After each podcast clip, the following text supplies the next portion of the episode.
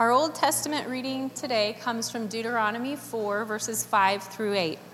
See, I have taught you statutes and rules as the Lord my God commanded me, that you should learn them and do them in the land that you are entering and take possession of. Keep them and do them, for that will be your wisdom and your understanding in the sight of these peoples, who, when they hear all these statutes, will say, Surely this great nation is a wise and understanding people.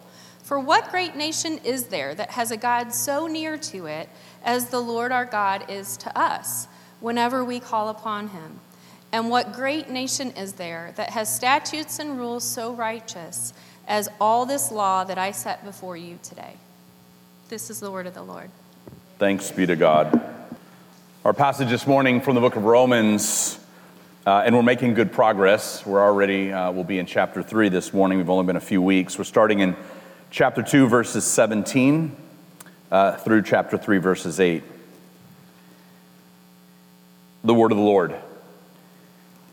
But if you call yourself a Jew and rely on the law and boast in God and know his will and approve what is excellent because you are instructed from the law, and if you are sure that you yourself are a guide to the blind, a light to those who are in darkness, an instructor of the foolish, teacher of children, having the law, the embodiment of knowledge and truth, you then, who teach others, do you not teach yourself? While you preach against stealing, do you steal?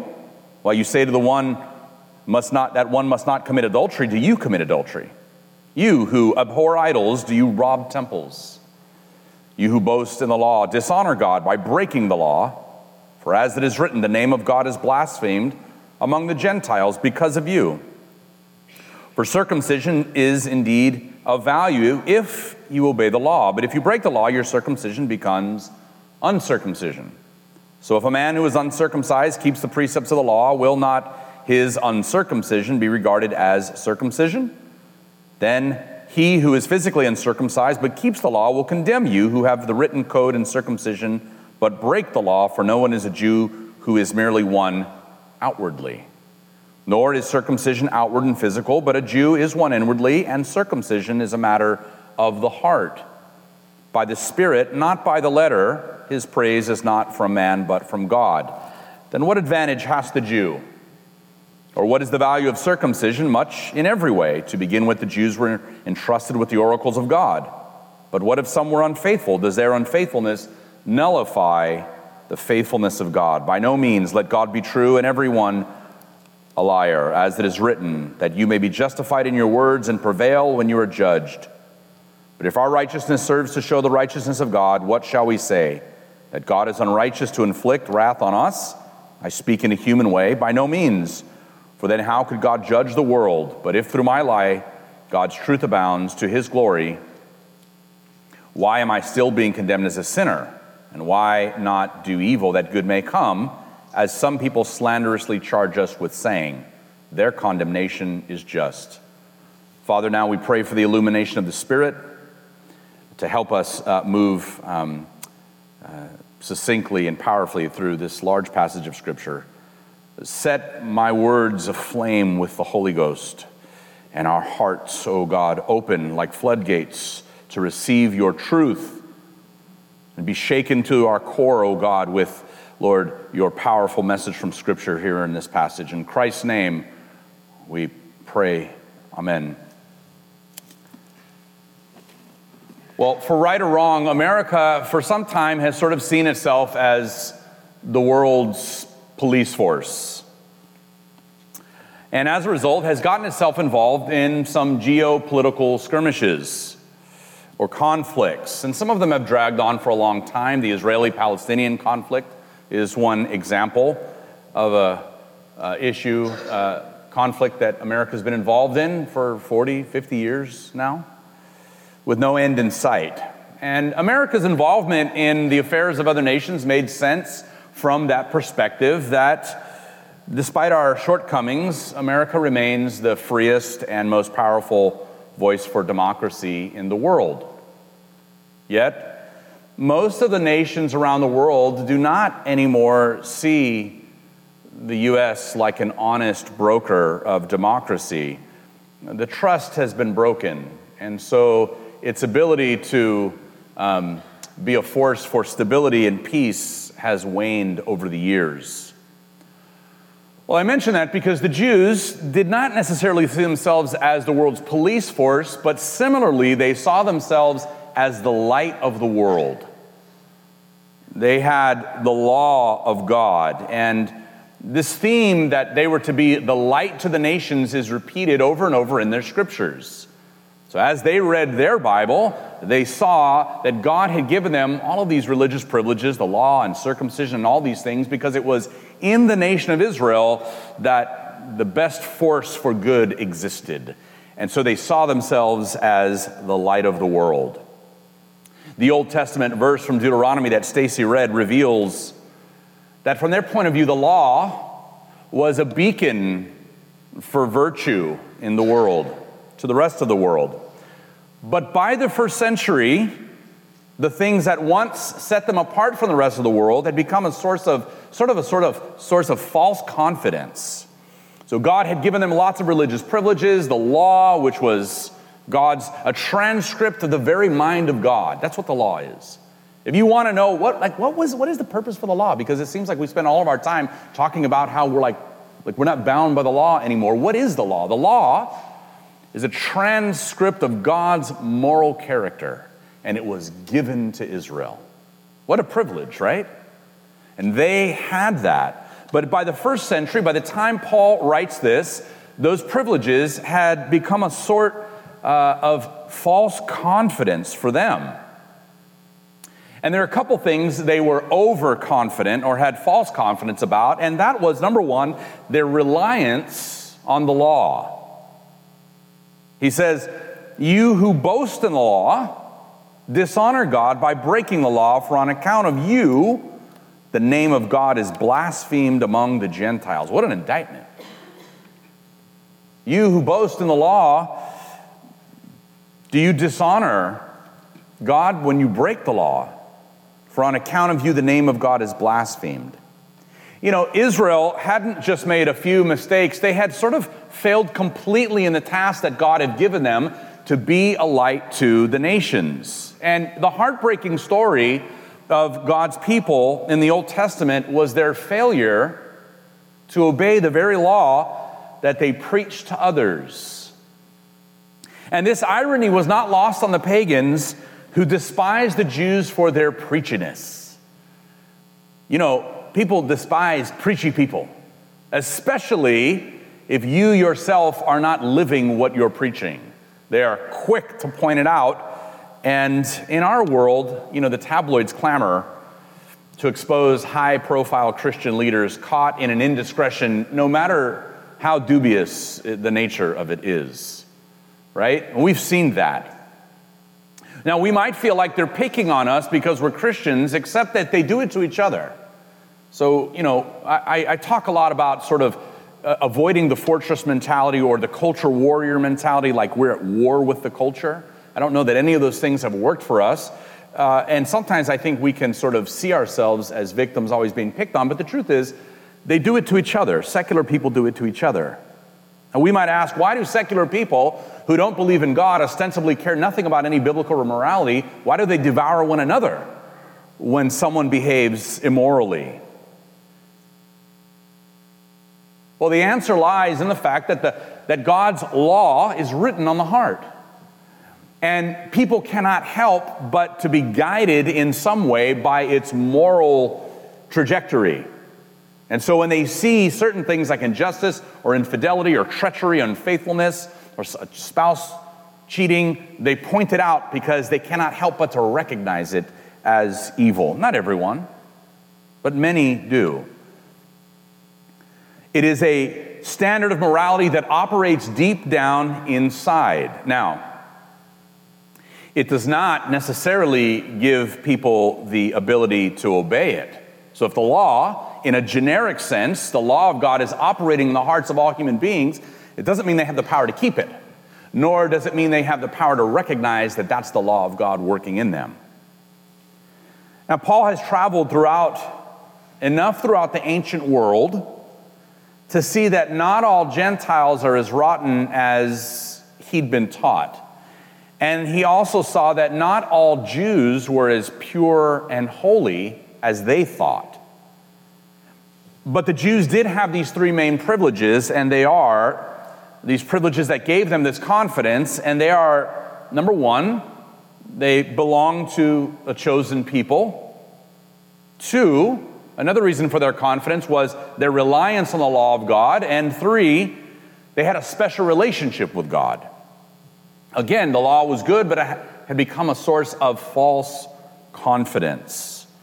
It made them think that because they had the law, this sort of transcription of God's very moral character, that that exempted them from judgment.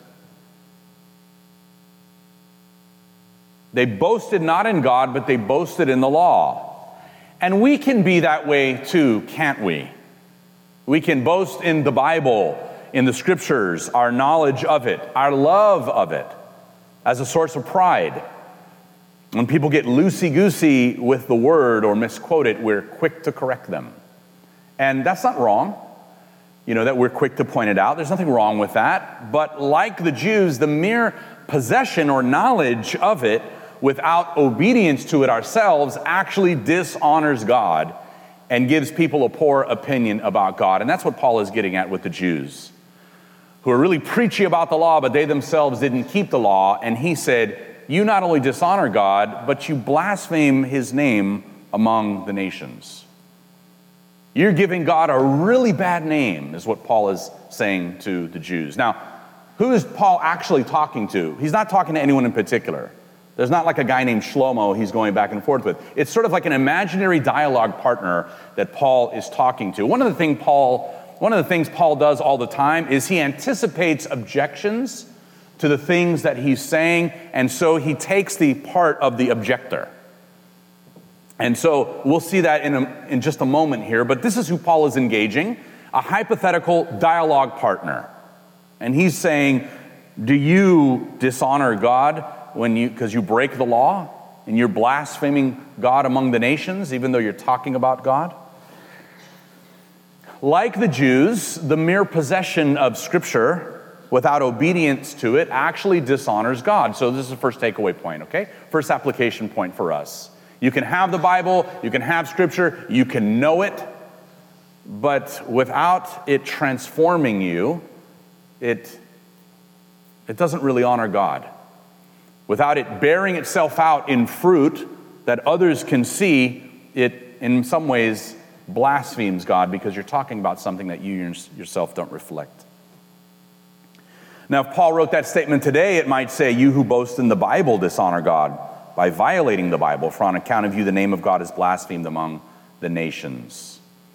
You know, the calling of God's people to be a light to the nations hasn't changed. Some people make a real hard and fast distinction between Israel and the church. I don't, I don't think that's appropriate. Because if you just replace Israel, the church, with the phrase the people of God, you don't have any distinction. And so the calling on Israel, not exactly, but many ways, their calling to the world is the church's calling to the world, and that's, be, that's to be a light to the nations. And the calling hasn't changed. The church is to be a light to the nations, and that only happens when our lives are transformed by the scriptures that they glorify God. Not just the mere possession of it, but our lives transformed by it. That's when God is glorified. Secondly, the, another source of false confidence that the Jews have that Paul is addressing here is overvaluing of circumcision. The overvaluing of circumcision. Now, Maribel and I, some of you know, we got married very young and had kids very young, and when she was pregnant with our firstborn, uh, we didn't know what the sex of the baby was, but we had an argument about circumcision because I come from you know, my family background are circumcised, and her family background, the men are not circumcised. And we got in a hypothetical argument about the baby that hadn't been born yet. Now, fortunately, our first was a girl. So by the time we had our son, we had sort of figured that out. But this is what Paul says about circumcision. He says, For no one is a Jew who is merely one outwardly, nor is circumcision outward and physical. But a Jew is a Jew is one inwardly, and circumcision is a matter of the heart, by the Spirit, not by the letter. And this raises an issue of who really are the people of God. What do you mean, Paul? Uh, a Jew is one who is a Jew inwardly. What, what does that mean? Well, for Paul, this is sort of a shot across the bow of the idea that circumcision alone makes you part of the people of God, which is something by the time Paul writes that had been really in the minds of the average Jew. Now, just some background on circumcision. I know that's what you were excited about coming to church this morning for, right? But circumcision was a cutting of the foreskin of the reproductive organ that marked off the people of God as the nation through whose reproduction the Messiah would come. It was a foreskin that was cut when God made a covenant with Abraham in Genesis 17. God told Abraham to circumcise his son. In fact, the word itself, covenant, comes from a root word meaning to cut. And so in the ancient world, when people came together to make a covenant, they would say, Let's cut a covenant. And maybe in more recent times, when people made an agreement, you know, men would cut their thumb and shake hands because the shedding of blood was somehow, you know, a way to make the covenant or the agreement, you know, bound together, you know? And so circumcision in Jews meant that they were God's covenant people. The cutting had happened. They were part of God's covenant people. But if the outward sign, this is what Paul is saying, if the outward sign reflected no inward reality, it was meaningless. If their outward religiosity, so to speak, reflected nothing going on on the inside, it didn't amount to a hill of beans. And Paul's words, he's not creating this out of thin air. He's quoting an Old, Testament verse, one of many. This one's in Jeremiah 4 and 4. Circumcise yourselves to the Lord.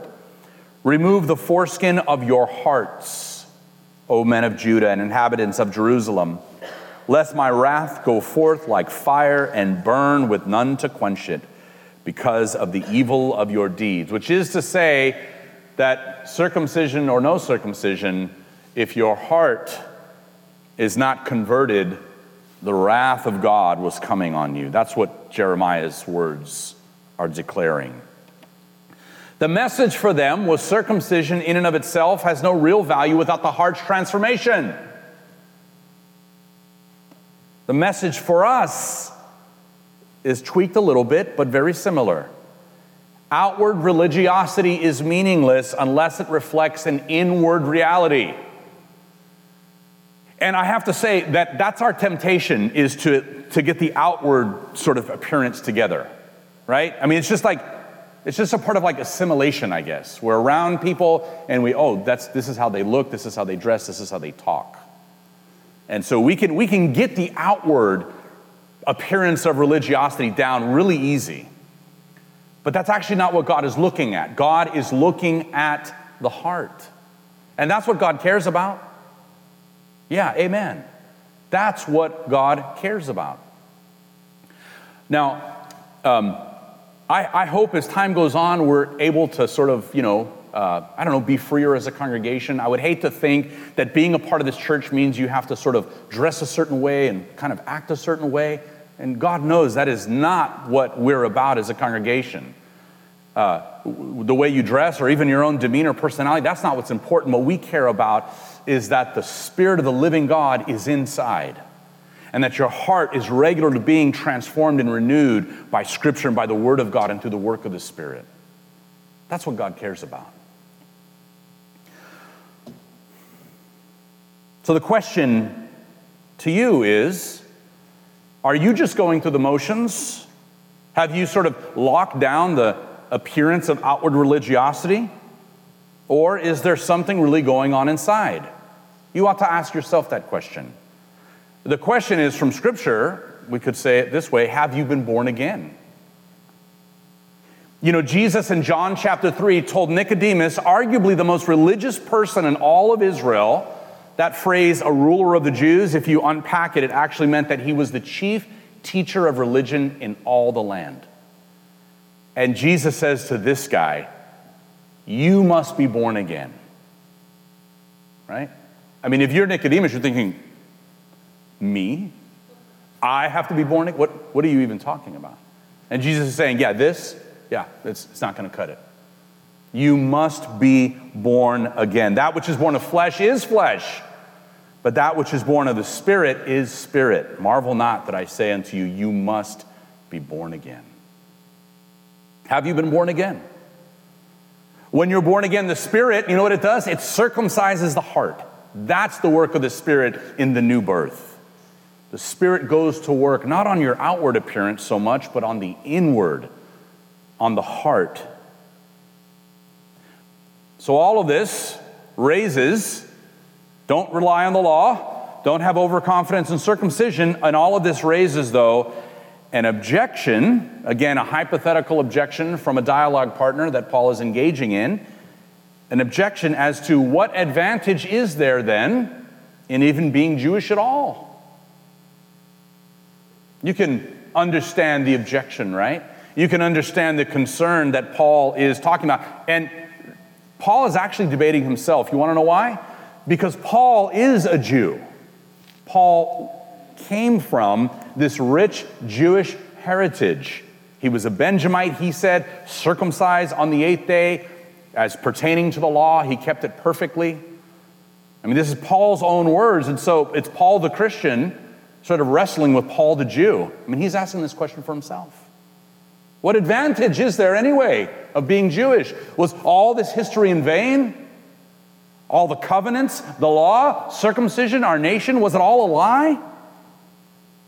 And he asks this question in verse chapter 3 verse 1. What advantage then has the Jew? What is the value of circumcision? And he answers it. Much in every way. To begin with, the Jews were entrusted with the oracles of God. Which is to say that it seems like Paul has been sort of like, you know, taking an axe and chopping down the the base of the tree of the law and circumcision, but he wants to say they're deeply meaningful. The law, circumcision, very, very important things. But the Jews' possession of these things, which were signs that God had entrusted them for the purpose of being a light to the nations, that that had fallen down. They had failed. They had failed God's trust. God gave them. Have you ever have you ever given something to someone, you entrusted a, a goal or a task or a, something to someone else, and they let you down? They didn't do with it what they were supposed to do with it? Maybe it was one of your kids, a coworker, a friend, a neighbor, a family member. You know, you gave them something and they didn't do with it what they were supposed to do. You entrusted them and they violated that trust. Well, that's what happened God entrusted the nation of Israel with these privileges, these things, and they violated that trust.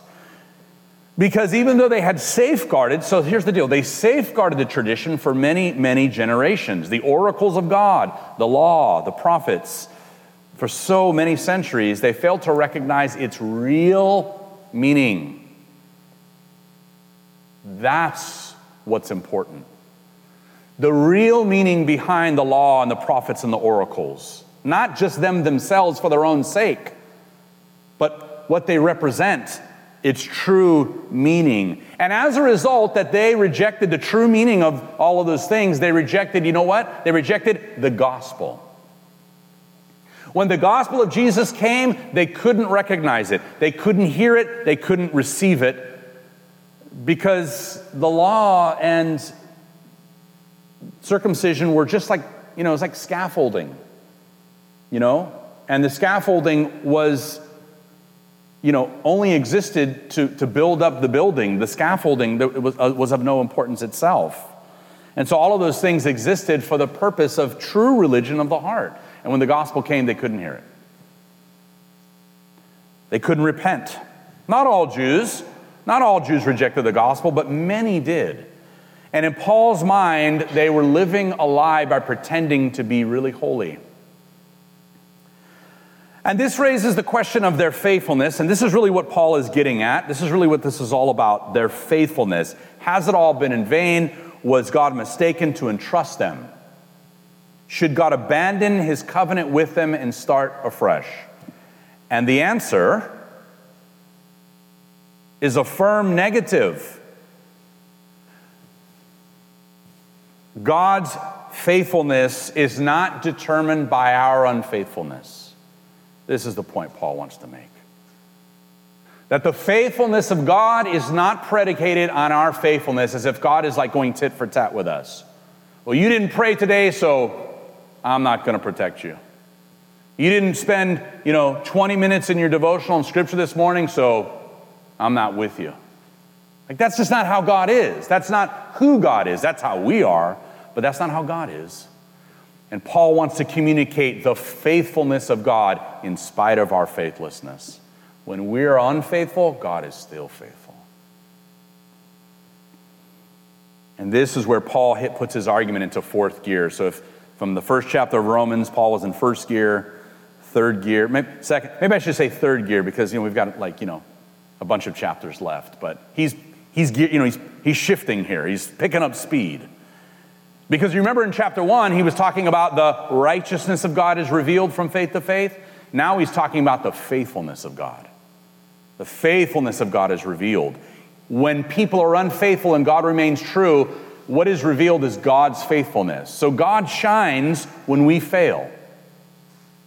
God shines when we fail. Look at verse 3. What if some were unfaithful? Does their faithlessness nullify the faithfulness of God?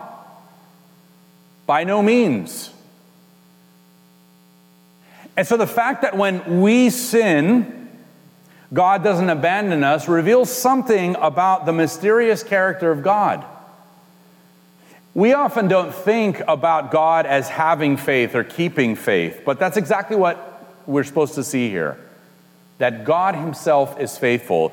This, this virtue commended to us in the scriptures for us to be faithful, God Himself is faithful.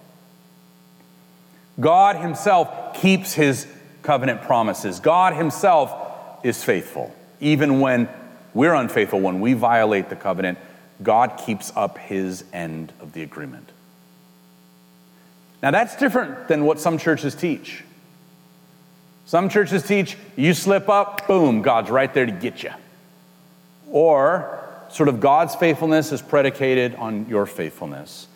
And Paul is anticipating another response to that. There are a couple of object- objections even to that. Logical objections. He says in verse 5 but if our righteousness serves to show the righteousness of God, what shall we say? That God is unrighteous to inflict wrath on us? I speak in a human way. By no means, for then how could God judge the world? But if through my lie God's truth abounds to his glory, why am I still being condemned as a sinner? There's one objection. Another objection is, and why do not evil that good may come? As some people slanderously charge us with saying, their condemnation is just. So let me unpack these two objections real quick. The first objection he addresses is if the Jews could repent only by the grace of God, then it would seem unrighteous, according to Paul's Jewish opponents, for God to pour out his wrath on those who didn't repent, since as sinners they're unable to respond to him. This is essentially the argument that some of us have heard. Essentially, how can God, if, if we're, com- we, you know, a theological term, total inability, sometimes we say total depravity.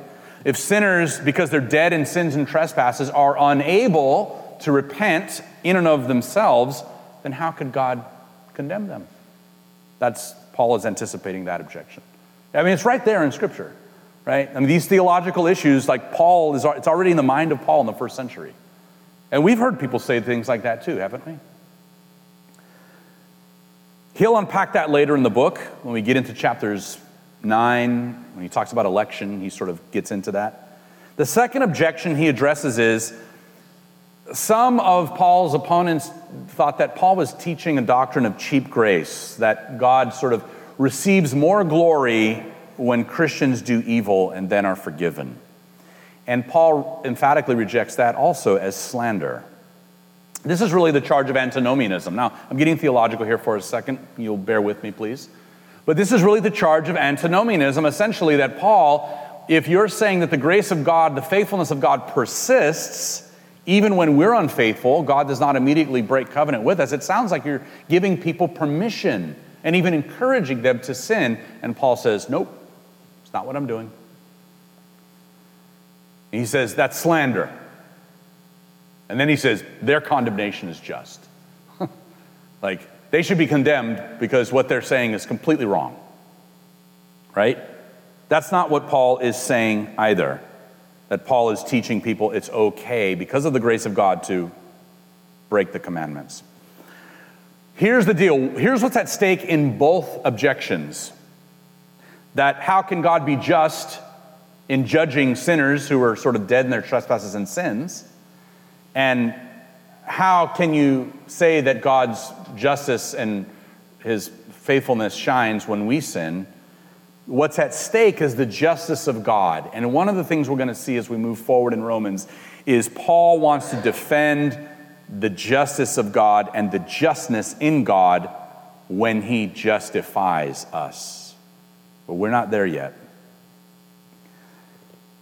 Paul does respond to this, though. Actually, in verse 4, backing up, he says, Let God be true and everyone a liar, as it is written, that you may be justified in your words and prevail when you are judged. Now, we're out of time, and we're sort of leaving things off with a cliffhanger. Will Paul get God off the hook for the charges or not? Maybe some music, you know, should be played. You know, da da da. We'll see that next week because that's what Paul is doing, is creating some tension here. Because the gospel of grace is really a radical idea that was new. some people say, well, the Jews had always believed in salvation by grace alone. I believe it's there in the Old Testament, but I believe that the popular Jewish religion of Paul's day, it was not present, and that's why he's addressing it. So, suffices to say, as we close here, and I leave you with this cliffhanger, that we are also called to be a light to the nations. But the brightness of our shining is not an outward religiosity where we look like we love God.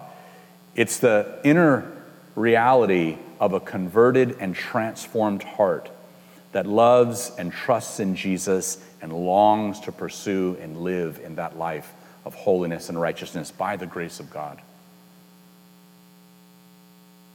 And as Christians, that inward beauty reflects in us when the Spirit is shining in our hearts. Let's pray. Father, we do thank you for this good word. And we, Lord, we know that uh, some of these things are in depth are intricate, detailed points. Uh, Father, sharpen our hearts and our minds that as we leave, we would, Lord, ruminate in the challenge given to us by the Apostle Paul this morning. That we cannot merely rely and trust in outward things, even in our, even in our tradition and our rich theology. We cannot trust in those things alone. Father, we pray that you would touch us and you would help us to live out what is on the inside. Lord, the work of the Spirit bearing fruit in our hearts and in our actions, that the name of Christ may be glorified in our world around us. In his name we pray. Amen.